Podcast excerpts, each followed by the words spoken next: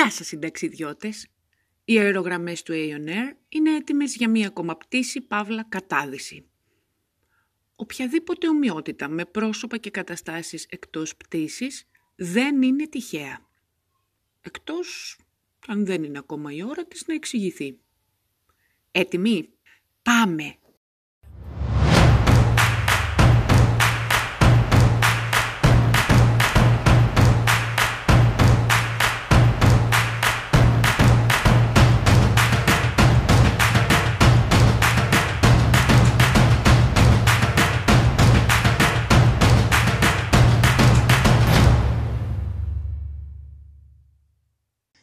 Συνταξιδιώτη, σήμερα στη διάρκεια της πτήσης πιλωτάρω και μονολογώ για το διάλογο. Για την έννοια του διαλόγου, της συζήτησης.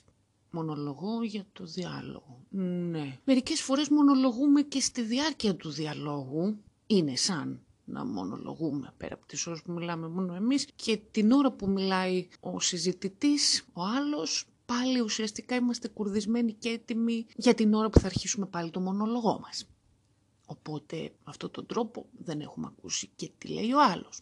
Όλα αυτά λοιπόν και άλλα πολλά σχετικά με την έννοια της συζήτησης με απασχολούν διότι αυτό που παρατηρώ είναι ότι αρκετά συχνά οι άνθρωποι συζητούν με έναν σκοπό. Να νικήσουν, να κερδίσουν το βραβείο, όποιο βραβείο, ανάλογο του θέματος που συζητούν. Ας πούμε έχουν, μια, έχουν για παράδειγμα μια συζήτηση σχετικά με τις έννοιες Θεός και επιστήμη και διαφωνούν. Ο ένας υποστηρίζει τη μία πλευρά, ο άλλος την άλλη. Και αυτό που συνήθως θέλουν και οι δύο είναι να κερδίσουν, να νικήσουν. Κάποιος από τους δύο να επικρατήσει δηλαδή, να κυριαρχήσει και η δική του η άποψη να υιοθετηθεί και από την άλλη πλευρά. Αυτό είναι εμφανές τόσο στις λέξεις που χρησιμοποιεί κάποιος, όσο και στο όλο στήσιμο του, στη γλώσσα του σώματος, στις χειρονομίες, στην ένταση της φωνής, στο κατά πόσο θυμώνει και παίρνει προσωπικά το γεγονός ότι η άλλη πλευρά δεν έχει την ίδια άποψη και μετατρέπεται εκεί ο χώρος σε ring. Είναι ποιο θα ρίξει τον άλλο κάτω με τις περισσότερες μπουνιές για να αρχίσει να μετράει ο διαιτητής, πώς λέγεται αυτός ο κύριος εκεί συνήθως. Οπότε αν δεν σηκωθεί ο έρμος που είναι κατάχαμα, θα έχει κερδίσει αυτός που είναι όρθιος. Ή μια άλλη εικόνα που μου ήρθε τώρα είναι ένα γήπεδο τένις ή ένα τραπέζι του πινκ πονγκ.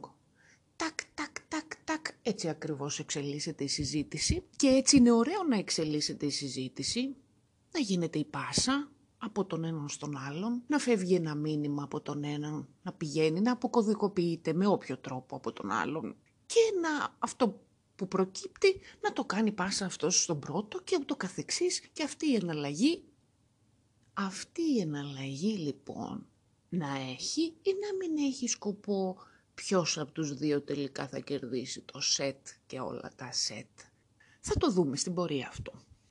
Οι αρχαίοι ημών πρόγονοι, τους οποίους πολύ συχνά πια στη σύγχρονη εποχή θυμόμαστε δεν μπορώ να πω, παρόλο που δεν έχω social media προφίλ, κάποτε είχα και θυμάμαι ότι πάρα πολλοί άνθρωποι έβαζαν διάφορα γνωμικά, του Πλάτωνα, του Αριστοτέλη, του Σοκράτη. Οι πρόγονοί μας λοιπόν που έχουν πει πολύ σοφά πράγματα, τα οποία πολύ συχνά απλώς αναμασάμε και δεν ψάχνουμε ακριβώς τι έχει μέσα η ουσία τους ο πυρήνας, έχουν πει λοιπόν ότι η γνώση δεν είναι ένα δοχείο που πρέπει να γεμίσει, αλλά μια φωτιά που πρέπει να ανάψει. Αν το θυμάμαι καλά είναι κάπως έτσι, ή μια φλόγα. Δεν έχει σημασία. Η ουσία είναι ότι το θέμα της γνώσης δεν έχει να κάνει απλώς με συγκέντρωση πληροφοριών και να γεμίσω ένα κουτί. Έχει να κάνει με αυτή τη φλόγα και τη δίψα του να θέλω εγώ για μένα να διευρύνω τους ορίζοντές μου. Και η γνώση δεν βρίσκεται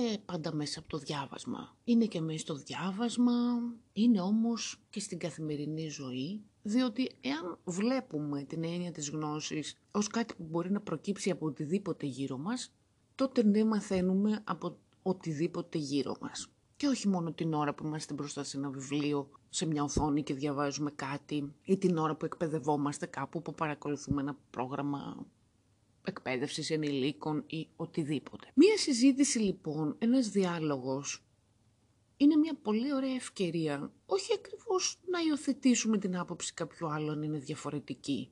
Δεν είναι απαραίτητο αυτό για να πούμε ότι έγινε μια επικοδομητική συζήτηση. Μπορούμε να δούμε την οπτική του άλλου και του τρίτου και του οποιοδήποτε ως μία ακόμα μέσα σε ένα φάσμα τρόπου να βλέπει κανείς ένα θέμα, ως μία ψηφίδα μέσα σε ένα ψηφιδωτό σχετικό με το θέμα που συζητάμε και εκεί φυσικά και κάποια θα τα απορρίψουμε, θα νιώθουμε ότι δεν είναι για μας, δεν είμαστε εμείς αυτό, δεν νιώθουμε ότι αυτό μ, συνδέεται με κάτι μέσα μας, πιστεύουμε κάτι άλλο, έχουμε καταλήξει σε κάτι άλλο, ναι. Υπάρχουν όμως και κάποιες οπτικές που μπορεί να μην είναι και συνολικά απορριπτές. Μπορεί κάποιος να έχει σκεφτεί και να βλέπει ένα πράγμα από μια οπτική γωνία που δεν το είχαμε δει εμείς και δεν τρέχει τίποτα να το παραδεχτούμε και να έχει να βάλει ένα λιθαράκι στη δική μας αναζήτηση μετά συνεχίζοντας να ψάχνουμε το συγκεκριμένο θέμα. Επομένως αυτός που κάθεται απέναντί μου και συζητάμε δεν είναι ένας αντίπαλος. Δεν τίθεται θέμα ανταγωνισμού, ποιος θα φύγει με το μετάλλιο. Ούτε και τίθεται θέμα του να πείσω εγώ εκείνον ή εκείνος σε μένα να αλλάξουμε αυτό που σκεφτόμαστε. Αλλά να βάλει ο καθένας μέσα στον άλλο μία σταγόνα από κάτι, να γίνει μια ωραία μίξη, να γίνει μια ανταλλαγή και σταδιακά να διευρυνθεί και ο τρόπος σκέψης μας, διότι όλες αυτές οι διαδικασίες όταν είμαστε ανοιχτοί με αυτόν τον τρόπο, κάνουν και κάποιο είδους προπόνηση στο νου και στο μέσα μας. Όταν κάθομαι να συζητήσω λοιπόν κάτι ή όταν είμαι σε μια συζήτηση και βλέπω ότι έχουμε φτάσει σε ένα θέμα που μ, τα σημάδια δείχνουν ότι διαφωνούμε, πρώτα απ' όλα ας απενοχοποιήσουμε λίγο την έννοια της διαφωνίας. Δεν υπάρχει κάποιο πρόβλημα, δεν αναιρεί η έννοια της διαφωνίας ότι μπορούμε να κάνουμε μια ανταλλαγή χρήσιμων πραγμάτων. Μπορεί να υπάρχει διαφωνία και μέσα στην αγάπη και μέσα σε μια φιλική σχέση και οπουδήποτε. Διακρίνω λοιπόν ότι μάλλον έχουμε μια διαφωνία σε ένα θέμα και θέλω να εκθέσω, να βάλω πάνω στο τραπέζι κι εγώ το πώς βλέπω αυτό το θέμα. Να βάλει κι ο άλλος, πάσα στην πάσα, να καταλήξουμε κάπου. Αν εγώ όμως στη διάρκεια αυτής της συζήτησης θέλω να τροφοδοτήσω το εγώ μου και να ικανοποιηθώ εγώ και να επιβληθώ εγώ στην άλλη πλευρά, τι γίνεται. Όχι μόνο έχω κλείσει τα, τα αυτιά μου μεταφορικά και κυριολεκτικά και είμαι επικεντρωμένη μόνο σε αυτό που ξέρω γιατί εγώ ξέρω, γιατί εγώ το κατέχω, αλλά ταυτόχρονα μπλοκάρω την όλη διαδικασία. Διότι η επικοινωνία δεν είναι κάθομαι εγώ μόνη μου και μιλάω. Η επικοινωνία είναι δίνω την πάσα, μου ξανάρχεται κάτι, ξαναδίνω.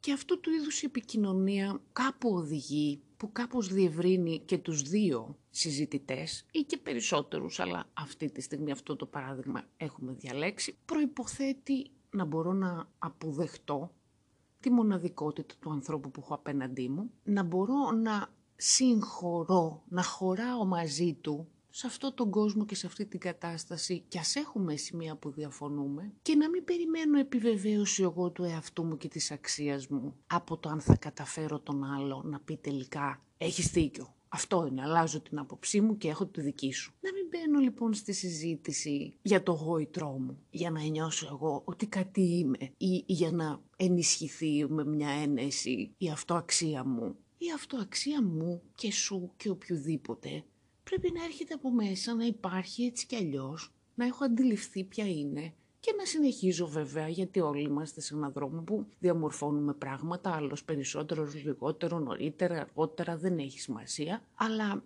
να είναι θέμα δικό μου μέσα και με αυτή την αξία που εγώ θεωρώ ότι έχω, να είμαι εκεί ένας συζητητής που δεν θα περιμένω να την τροφοδοτήσω από το να συμφωνήσει ο άλλος ή να του επιβληθώ. Διότι όλο το θέμα συνταξιδιώτη είναι, ή τουλάχιστον αυτή είναι η δική μου οπτική, ότι όταν συζητάμε δεν είναι το θέμα να νικήσει ένας από τους δυο μας, αλλά να νικήσει το ίδιο το θέμα που συζητάμε. Και με αυτόν τον τρόπο έχουμε κερδίσει και οι δυο μας. Να πάμε δηλαδή μπροστά ή να διευρυνθούμε, όπως μου αρέσει περισσότερο να το λέω, και οι τρεις. Και εγώ και ο συζητητής μου και το ίδιο το θέμα της συζήτησης. Να το έχουμε πάει παραπέρα βάζοντας ο καθένας το δικό του λιθαράκι και όταν σηκωθούμε και αποχαιρετιστούμε. Να υπάρχει υλικό αυτή η φλόγα μέσα, όχι απαραίτητα για να αλλάξουμε τη γνώμη που είχαμε. Ίσως ναι για να τη μετασχηματίσουμε, ίσως όχι, πάντως να έχουμε βάλει μια νέα παράμετρο μέσα, να έχουν γίνει κάποιες αναμοχλεύσεις χρήσιμες που κάπου θα με πάνε μετά σχετικά με αυτό το θέμα. Και όταν σηκωθούμε εμείς οι δύο και το ίδιο το θέμα της συζήτησης που θα πλανάτε στην ατμόσφαιρα, να έχει πάρει μια άλλη διάσταση, να μας έχει δώσει και να του έχουμε δώσει. Αυτό είναι όλο το θέμα.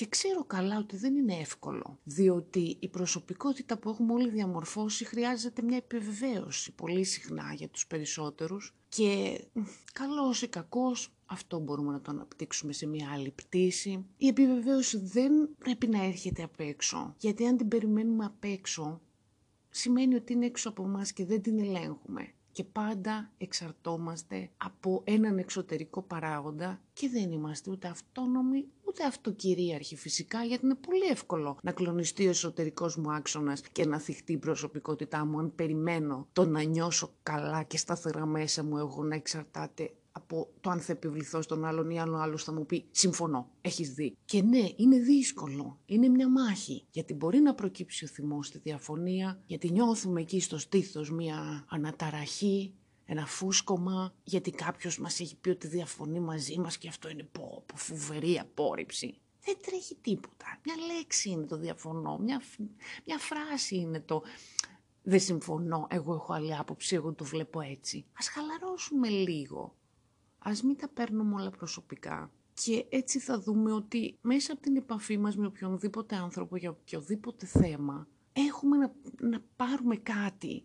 Να κάνουμε μετά ένα διαχωρισμό φυσικά, γιατί δεν μας είναι όλα χρήσιμα, γιατί πρέπει με τα δικά μας κριτήρια εσωτερικά να καταλάβουμε τι μπορεί να μας κάνει και τι όχι. Αλλά ας είμαστε πρώτα ανοιχτοί για να μπορέσουμε να εισπράξουμε κάποιο υλικό που μετά εμείς θα επιλέξουμε αν θα απορροφήσουμε κάτι, ένα μέρος του, τίποτα. Γιατί αυτός ο τρόπος είναι πολύ πιο ελεύθερος για όλες τις πλευρές και η ουσιαστική ανταλλαγή μεταξύ των ανθρώπων γίνεται όταν καταφέρνουν να είναι ελεύθεροι και με αυτόν τον τρόπο να αφήνουν το χώρο και στους άλλους να είναι επίσης ελεύθεροι. Και η ελευθερία δεν είναι ασυδοσία. Μην ταυτίζουμε έννοιες που δεν είναι ταυτόσιμες και μπορούμε κάλλιστα να εκφράζουμε την άποψή μας, να δηλώνουμε τη θέση μας για κάτι, φυσικά να έχουμε το θάρρος να το κάνουμε αυτό και να ακολουθεί μια ανταλλαγή. Το να ακούσουμε και κάτι που κάποιος έχει ψάξει με ένα διαφορετικό τρόπο και έχει ερευνήσει, δεν σημαίνει ότι αναιρείται η δική μας προσπάθεια που έχουμε κάνει και έχουμε ερευνήσει το συγκεκριμένο θέμα. Και δεν μιλάω μόνο για θέματα επιστημονικά, κοινωνιολογικά ή οτιδήποτε, οποιοδήποτε θέμα απλό της καθημερινής ζωής. Δεν